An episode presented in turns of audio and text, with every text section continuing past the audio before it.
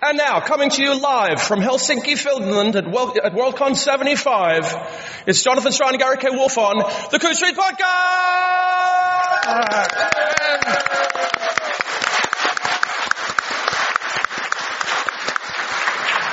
And How do you make your voice do that? I've tried to do it. I've tried to imitate that, and it's hopeless. We all sound almost as bad as he does. Um, but, um, okay, Walter Jon, congratulations, first of all, on being a guest of honor, and congratulations on Quillifer. Quillifer. Uh, Quillifer, which is a great title to say, Quillifer.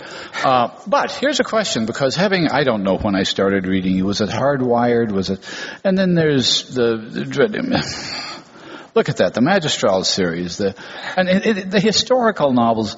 Uh, my first question is about genre. What, don't you pay any attention to it at all? Um, well, my editor sort of makes me do that. Uh-huh. Uh, but, you know, I, I, I'm all about lowering barriers, not raising them. So um, I sort of, I have a, a zillion projects, um, some of which I've started and, and are in a whole variety of genres, but uh, they tell me I'm a science fiction writer now, so I can't do anything else. Um, uh, but yeah, I, I, I try to follow where the muse leads and then um, hope that the money kind of follows afterwards. But you started off writing sea adventure stories. I did start start off writing sea adventure stories. Yes, I had. Um, it's a series called Privateers and Gentlemen, and uh, you know, I, I was kind of aware that they were journeyman books, so I didn't want to use my full name on them.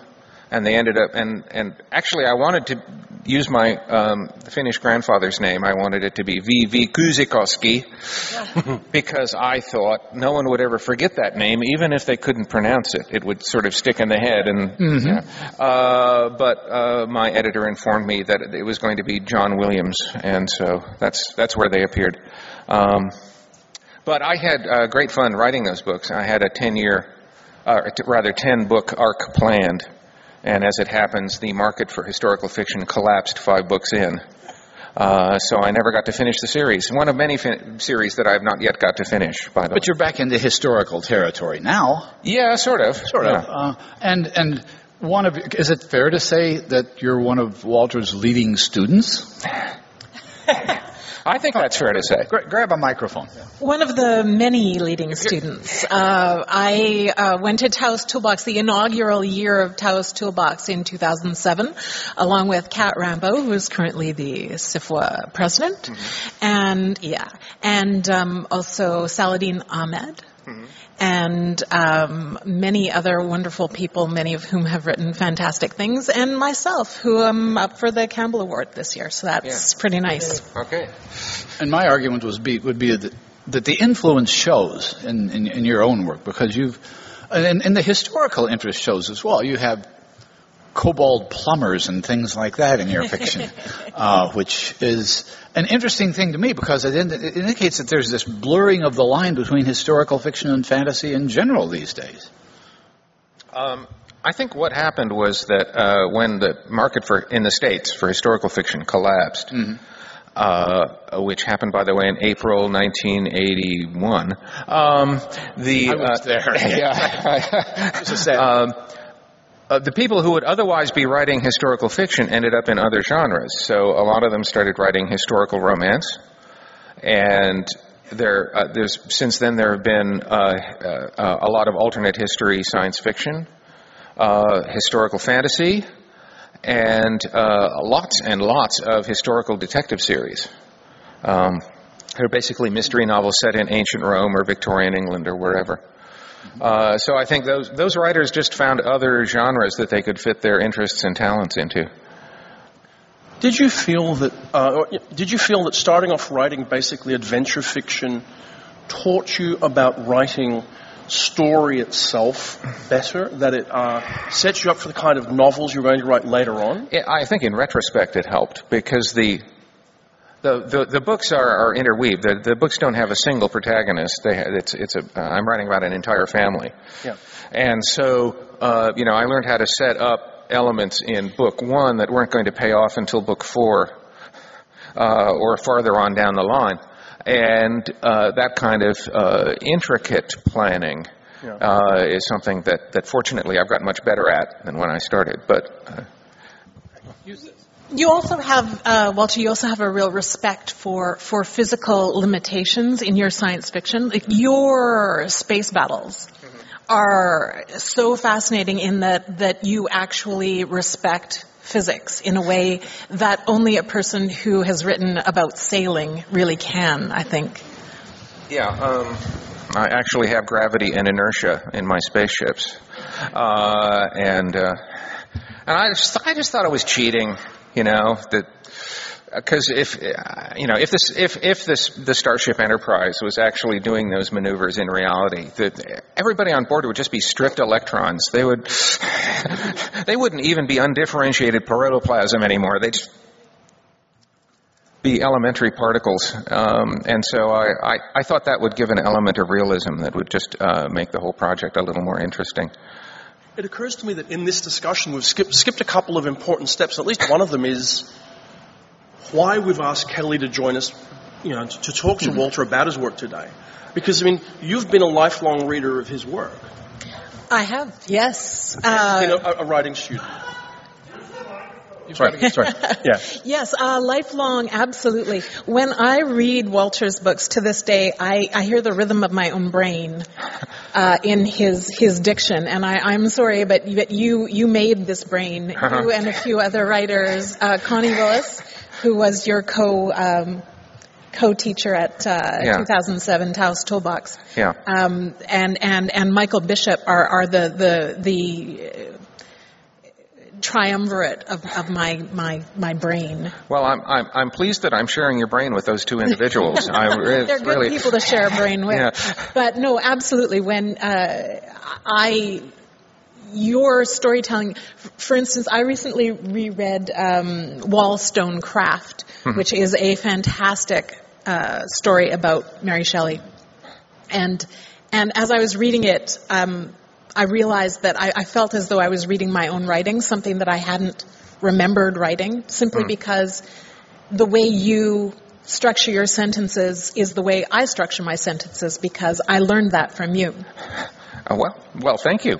Uh, I hope I hope the sentences work well for you. I, um, I, I, I always feel that the semicolon is underused in popular fiction, and uh, and I, you know, I, I try to be the master of the semicolon. Uh, I, I have been writing a lot of I. I, I, I- I do write sort of complex sentences, uh, at least some of the time, and um, which I I have discovered is a problem when they're transferred to audiobooks because some of the readers cannot handle complex sentences. And so they read each sentence word by word, more or less like this, and um, it somewhat detracts from the drama, I feel. And, and then suddenly they realize that, oh, that was a subordinate clause, and I thought it was a paragraph, um, which can be confusing. Uh, the sentence thing is interesting for a couple of reasons. Um, because if we're going to talk about what is really going to be a series of, of, of yeah. a, a series of thick fantasy books, which normally I don't respect people for doing. Uh, but, but if they're worth reading at the sentence level, and if they're worth reading at the plot level, I want to talk a little bit about the business of world building. There's a whole thing about world building now. Uh, and there are a number of fantasy novels and novelists who I won't name until we go to the bar later, um, who are great at world building and have not really thought about getting around to the plot until volume three. This has a lot of plot in it, Yes, uh, and it's uh, I am Plot Boy. uh, you're, you're aware of that. um, when you're conceiving something this large scale, you obviously are not starting at the sentence level. The historical setting is pretty accurately historical, even though it's not named as, as, as, as what is it, late medieval, early Renaissance Europe. Well, It's well, yeah, it's sort of sort of uh, Northern European Renaissance. Right. Yeah. And um, and there's. I'm I'm not. I don't think I'm giving too much away to say that there's not a huge amount of fantasy in this. Um, Uh, it's, it's, it's crucial where it is. yeah. Um, but apart, one of the things I, I, I always feel that, you know, and I'm not going to put a dragon in my story unless I have something new to say about dragons. And so, um, and I didn't in this particular volume. Next volume, yes, by the way. Uh, Dragons. How many Dragon. dragons? uh, one. One? That's all it takes. Excellent. Uh, Well, well, since we're sort of talking around it, and we're, we're here primarily to talk about this book, Quillifer, where did you start with it? Okay, th- well, all right.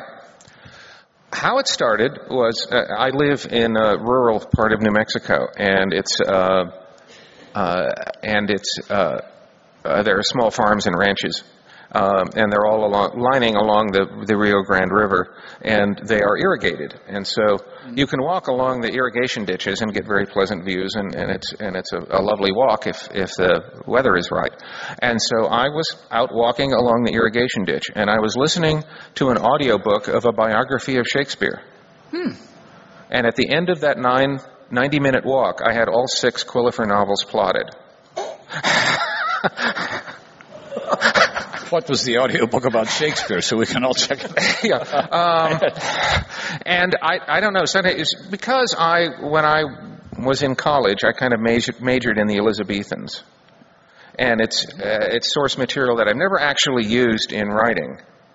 Uh, and and suddenly just everything came pouring out and it clicked and I've you know I've acted Shakespeare I've read Shakespeare I've written about Shakespeare and uh, and just suddenly this whole thing came plotted out and the and the character came out and his voice came out uh, and uh, and it was irresistible. I, I mean, I mean, I have never written big fantasy before, uh, and I, except for the Metropolitan series, which I thought was fantasy, and everyone else thought was some kind of really weird science fiction.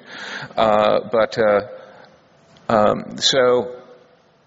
You know, there, and there came a point in my career when I had nothing else to write, so I wrote this. Uh, one of the things, uh, by the way, I, I'm, I'm not edging away from Kelly. the, the, the microphone is over here, but I, I, really, I really like her. Um, and you're a literary guy, and that, that shows up a lot in this. There's a, there's a kind of classic adventure fiction uh, vibe to it.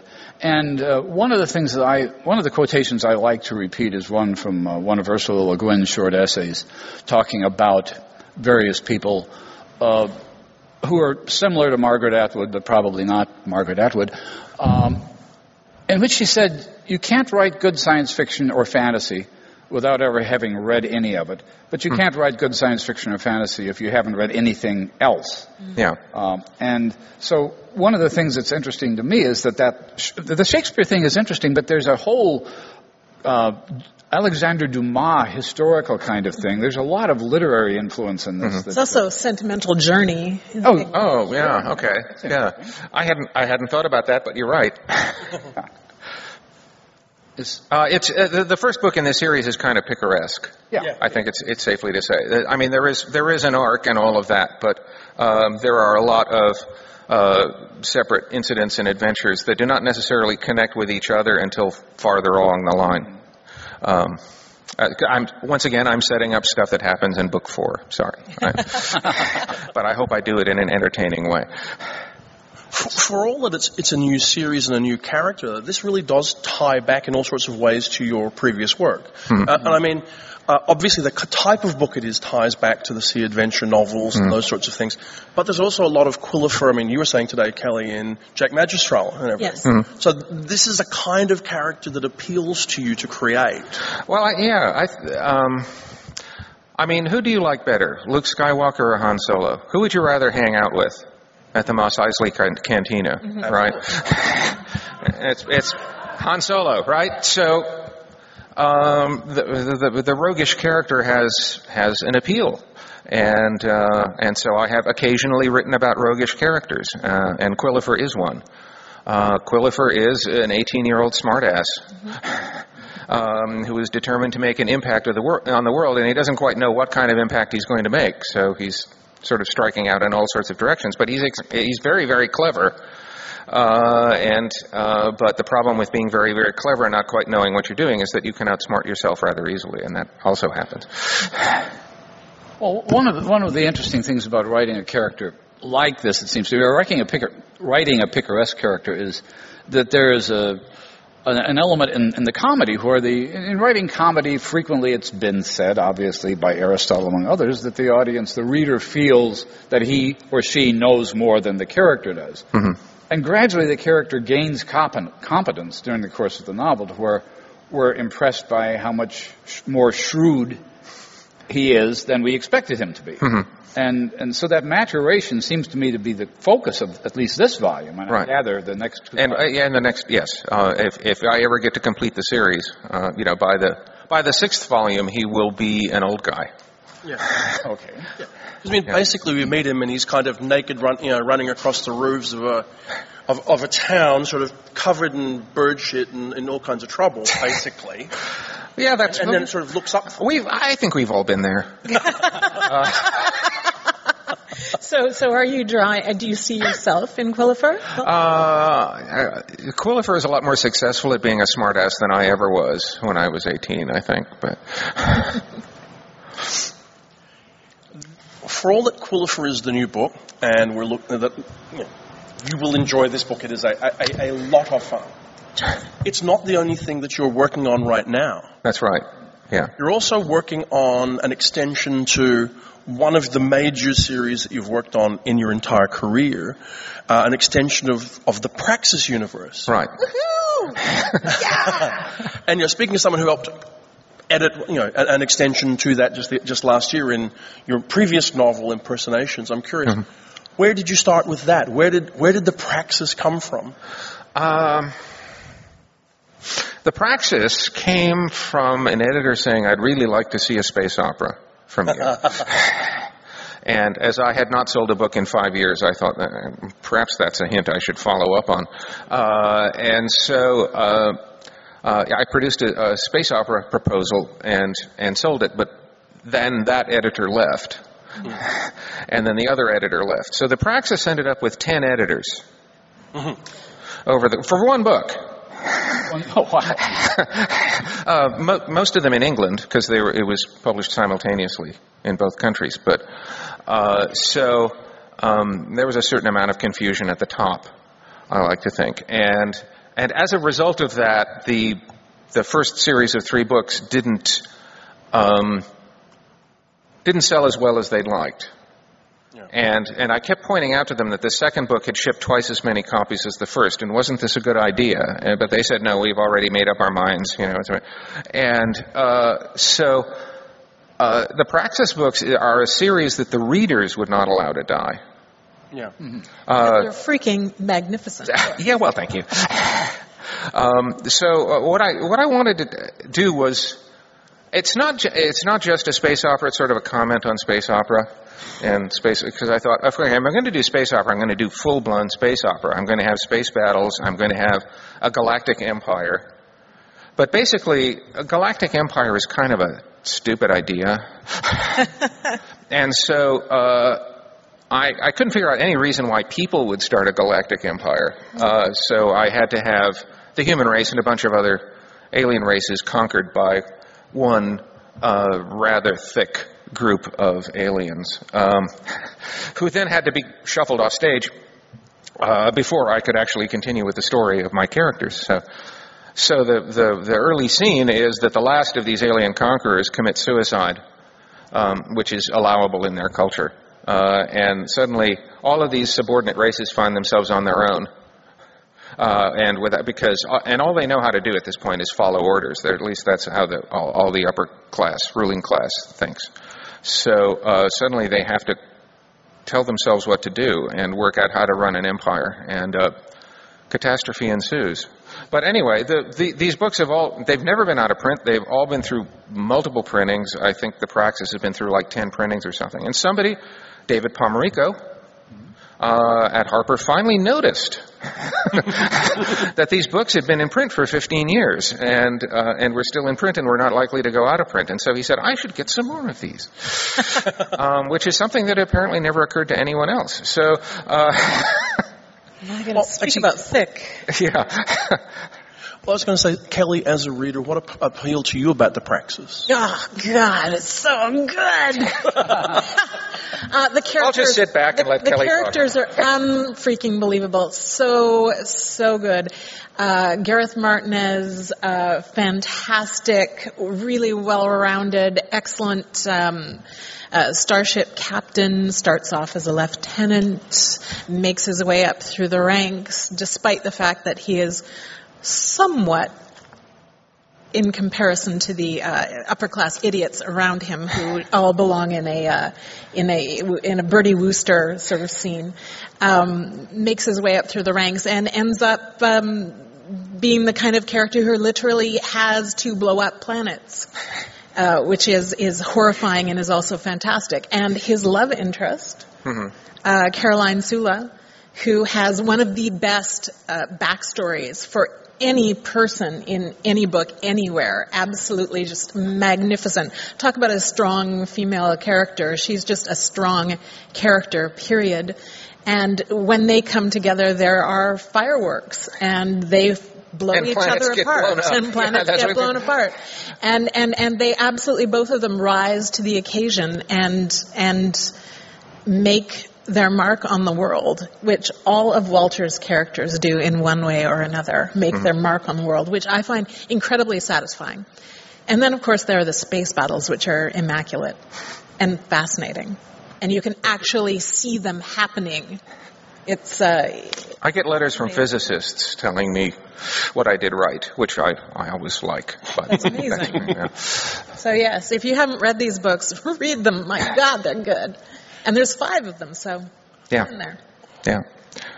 Was the return to the praxis, though, purely a, a publishing decision, or was it something you were pulled back to anyway? I mean, Well, I, you know, I, I had always had more books planned in that series, and I could never understand why these books, you know, weren't weren't purchased by a publisher. But, Yeah. uh, but yeah, I, I, I had actually got interest in in them from another publisher who, as it turned out, couldn't buy them for various reasons internal to that publisher, Sure, and yeah. so I had the proposal out.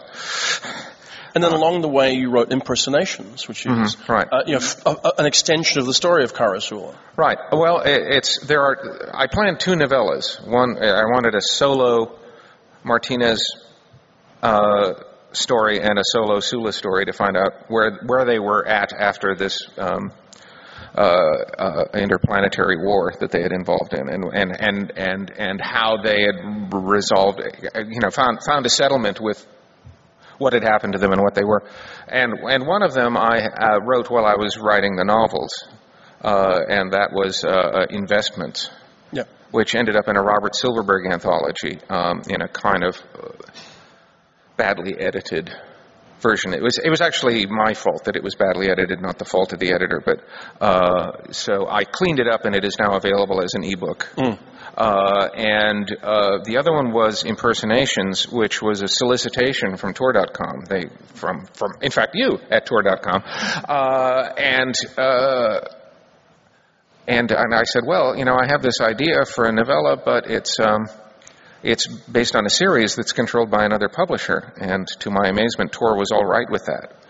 So there's one book in this series that's from a different publisher than another. And it started out as a novella, and I'm afraid it became a novel by the time I wrote it. So Tor got a novel for the price of a novella, and I think they're probably pretty happy. I think they are. Yeah. And I should stress it stands alone, which is Yes, an important yeah, part yeah. of it. I mean, Yeah, in fact, you know, if, if you want a taste of this series, read that book. you could start there. Yeah. And, and where are you going with it roughly now? Um, well, the first the first series was about uh, one species rebelling against the others uh, because they were the, the first of the species to be conquered by these conquerors, and they thought they had seniority, and they thought that they should just step into the conqueror's place. And the other species, including humanity, was opposed to this. So that was that was a three book uh, conflict. Yeah. Um, and in this next one, it's everybody against the human race. Yeah. And the first series, the first of the the first of the books is called The Accidental War. Yeah. Okay. Across your career, you've written a number of series, and you seem to be attracted to serial narratives as, as a storyteller. What what is it that attracts you, if it does, and if you agree with that point, hmm. about serial and series narratives, other than the business sides of it? Other What than are the the challenges? business sides, well, uh, yeah, I, I, I occasionally get an idea that's really, really big, Yeah. and occasionally I, you know, and earlier in my career, I made the mistake of trying to cram this really, really big story between in a single volume, and uh, so I ended up uh, writing very thick books and blowing my deadlines and and getting everybody teed off at me. So. Uh, so now I real I realized, wait a minute, I can take this really big story and I can cut it up into multiple volumes, and get paid three times as much, and and know what my living where where my living is coming from for the next several years, which uh, you know is always a useful thing if you're in a precarious position like mine. And you do so much uh, world building as well. Your your worlds are really really well developed. So you know, it's, Yeah. it's good to get more bang out of your buck for that work as well. Yeah. Yeah, it's uh, if you're if you're reading science fiction or fantasy, there's a certain amount of effort that the reader has to go into in order to learn what kind of world you, this story is taking place in. Um, which and and if you're if you're reading in a series, you can just you know slip back into that world because you've already done the work reading the previous books. So. Um, it's not so much that I'm attracted to series as I'm just attracted to really big stories. Well, now that we've sort of lionized the series as a form, I was going to talk about a couple of one-off novels that I liked. Oh, please do. were, um, and one of the the more recent of the two is Implied Spaces, which is one of the more intellectual titles in science fiction. That sounds like a book of literary criticism, and the whole set of spatial relationships becomes a plot element that uh, I thought was fascinating, and I didn't think I'd seen that idea before, and that's fairly unusual in science fiction. Um, yeah, well, I certainly, well, that's why I wrote it. You know, is that, that, that idea, I, I hadn't seen that idea before, although usually I am informed later on. When I, whenever I come up with a really brilliant idea, I'm told that Robert Silverberg wrote it in 1962. uh, That's true of everything, though.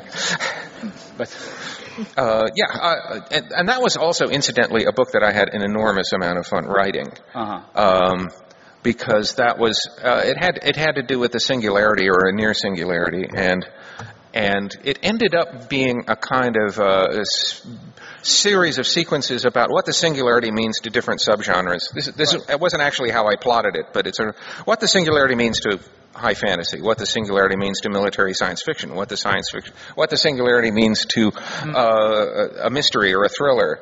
Uh, Well, that's what was fascinating about Yeah. it. Was, it was a journey through different genres, which is kind of where we started. And, an, and another genre, and this is a novel that uh, I don't hear much about, but I, I remember reviewing it a long time ago, and that was your big mega blockbuster disaster novel, The Rift, yes.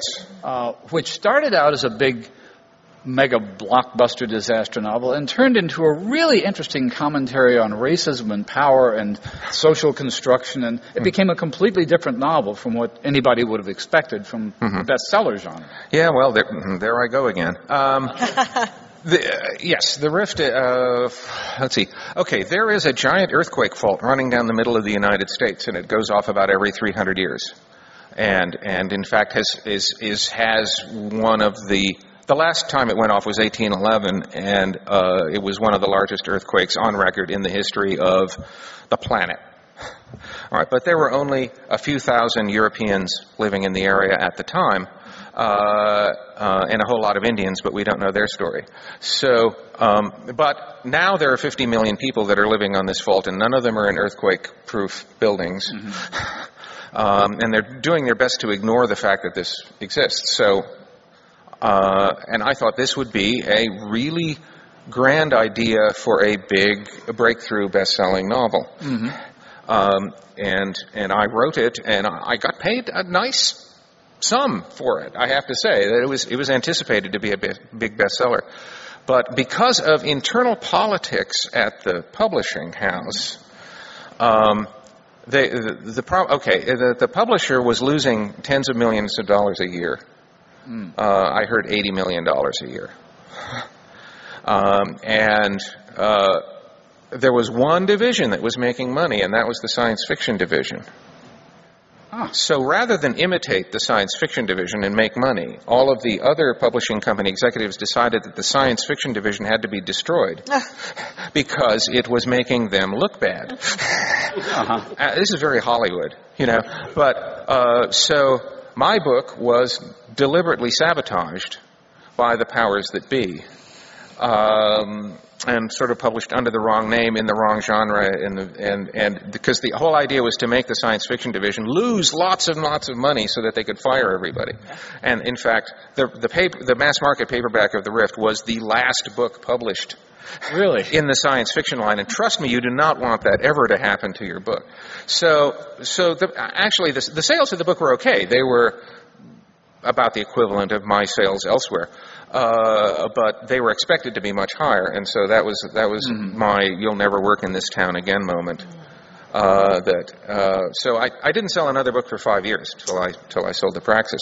Uh, but um, anyway, now that book is my best-selling ebook. Really? It is it is just rocketing off the virtual shelves. But what I liked about it and what I was mentioning was the uh, the, the, the the aftermath, which is usually. Um, I don't know. In disaster movies, it's all the three or four surviving characters hugging one another and saving a puppy. Aftermath gets really complicated. The society that emerges after this earthquake is uh, much more relevant today than it might have been when the book came out. Yeah, um, that that when you're when you're going into the Mississippi Delta, you're going into a lot of history. Yeah. You know, and and so there was you know the Trail of Tears and the slavery and the Civil War, uh, and a lot of people, a lot of places have not sort of mentally recovered from any of that. So, um, and and there's a lot of religious fundamentalism, um, essentially because their way of life was destroyed. All right, that's that's uh, they believe in the apocalypse apocalypse because the apocalypse has already happened to their culture. And one of the things that I was going, I was I actually have it up in my room. I was going to bring it down. I found a copy of a Locus interview with you from probably 1996 or something. Uh, and it's it's it's the usual what I'm writing next. But you had this digression on the problem of the 21st century is going to be fundamentalism. And you were saying that before the rest of us were, and certainly before the rest of us were doing. Yeah, yeah. So the, the basically the the challenge of the 20th century was dealing with utopia, Yeah. and and fortunately we got rid of all the utopias. Yeah, that problem. Uh, and that, yeah, and that fundamentalism would be the, the major problem in the 21st century. So, I think I'm right on the money. Yeah. Your uh, your literary influence shows through in the Rift too, which is uh, kind of maybe not expected for a disaster novel, but uh, Twain. Yes. Yeah. There's In a big there's way? there are yeah, it's well you know it's about a white kid and a black guy on a raft going down the Mississippi, and there certain certain comparisons are inevitable. I feel. Uh, I'm curious as well, since we're jumping around a little bit. I mean, you mentioned this earl- earlier, uh, Kelly, but once a year you disappear off up, up into a mountain pass with a bunch of students Yes. and spend your time working on, you work on them, teaching, writing. My first question is, what draws you to doing that? Is it a need to pay back? Is it uh, what it teaches you yourself? Um, it's well, it's it's a lot of things. Firstly, I, I taught Clarion for the first time and really enjoyed it, so that was kind of a motivation. Uh, but also, um, yeah, I wanted I wanted to do some paying back or paying forward, as it's now called. I couldn't pay back any of the people who would who had helped me start it. I mean, I remember at my very first Worldcon, Gordon R. Dickson was walking around the room parties with a manuscript of mine under his arm, trying to sell my novel to editors by hand, right? And how, how do you pay that guy back? You can't. Yeah. You know, it just can't be done. And, and he didn't succeed, but still, I mean, what a nice guy, right? Uh, and so, um, so I, I couldn't pay any of these people back, so I decided to try and, and pay forward and help other writers that were breaking in, uh, talented people like Kelly.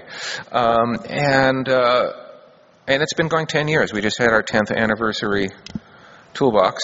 Um, and, uh, and currently I'm, I, I teach it primarily with uh, uh, Nancy Kress, who I should point out is an absolutely superb teacher.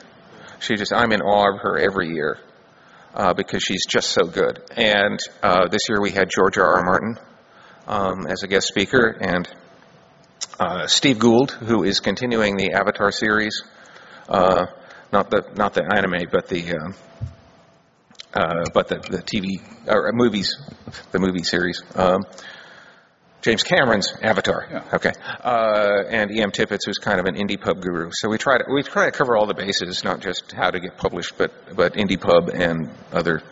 The other interesting thing about having you and Kelly on together is that because Kelly, you're still a, a new writer, um, and, and you don't mind, but you can't have the career. You can't have the beginning of a career that Walter Jon had. You can't. Oh, I you're hope you going to have Gordy Dickson going around hand selling your manuscript. What's it like to break in today compared to? Well, we have the internet, which is fantastic. So you don't need Gordy Dickson. we don't. Well, um, you know, when when If Gordy Dickson ever offers, I'd say yes. You know, but, yeah. when Walter was starting out, I mean, he had to send like paper, like pieces of tree, through the mail, something like that, and and and wait for checks and that sort of thing, and and. Uh, I still wait for checks. yeah, that's true. Yes. Uh, it, what is fantastic about being a new writer right now is the online community of writers is incredibly, incredibly rich, um, and you can find your peer group a lot easier than you could, say, 20 years ago. Yeah. You can find market information a lot easier. You can find advice a lot easier. Um, it's it's it's a wonderful thing to be to be breaking into the field at this point. point, and also wonderful to have the opportunity to spend two weeks up a mountain with Walter. Yay! Yeah. And not have to. Uh, you know, workshops are fantastic, and the primary thing that a workshop gives you is contact with people who are your your mentors and, and, and, and people you really look up to, but also the people who are your peers who who um, attend the workshops with you and become your lifelong friends. Well, Connie, you've mentioned uh, Connie. I'm sorry, I was thinking Connie Willis, but you mentioned Connie Willis and, and Michael Bishop and Walter. Uh, who were your mentors, Walter? Who, who taught you how to write? Boy, um, it, this doesn't exactly show in my writing. Vladimir Nabokov is is probably one of my biggest writing gods. Um, Thomas Pynchon uh, is is right, Uh, but that's that's very obvious in Hardwired if you know how to Yeah, read Hardwired. Uh, uh, Chip Delany in science fiction, Roger Zelazny. Um, yeah, all of this, all of the '60s wave. I mean, you know, Kate Wilhelm and Ursula Le Guin and Norman Spinrad Apart and from Michael Moorcock. and- did, did you did you have specific teachers the way Kelly has had? No, no. I, I, I, you know, I would have loved the internet when I was when I was breaking in. I was in my twenties. I was kind of alone. Uh, I knew some other writers, but they weren't doing the kind of thing that I wanted to do, and I, I had no mentors. I had no teachers. I had to sort of hack through the undergrowth myself and figure out how to do it. Um, and and that is that's that's something I, I wish on nobody really. Uh, it was it was really tough, and I was really poor for a lot of years while I was um, trying to write fiction full time and support myself with a whole bunch of really stupid, ill-paying jobs. Um, Yeah. We've had our five minute warning, so I wonder if that might be a reasonable time to ask if anybody in the audience has any questions that they would like to ask. The- Probably the first six people to get to, to Okay, that's- through. oh, all right. We'll, we'll get a copy of Quillifer on their way out. So we're, Okay. Um, I should also point out that the that the printer of these particular advanced reading copies gave us a special gift by eliminating all of the italics. I hope he was paid extra for that Yeah. because that was just a bonus Oh, we hadn't been anticipating. So some of the passages may read a little more bland than they were intended. So to give you a So with that, what I would like to do, if it's all right with you, is I'd like to ask you all to help me thank our guests today. First of all, the fabulous, wonderful Kelly Robson, who today.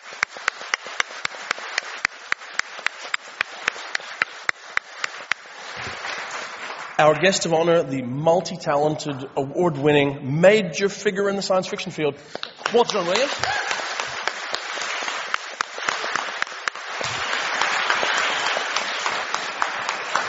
And this has been, as it always will be, the Coode Street Podcast. Thank you very much.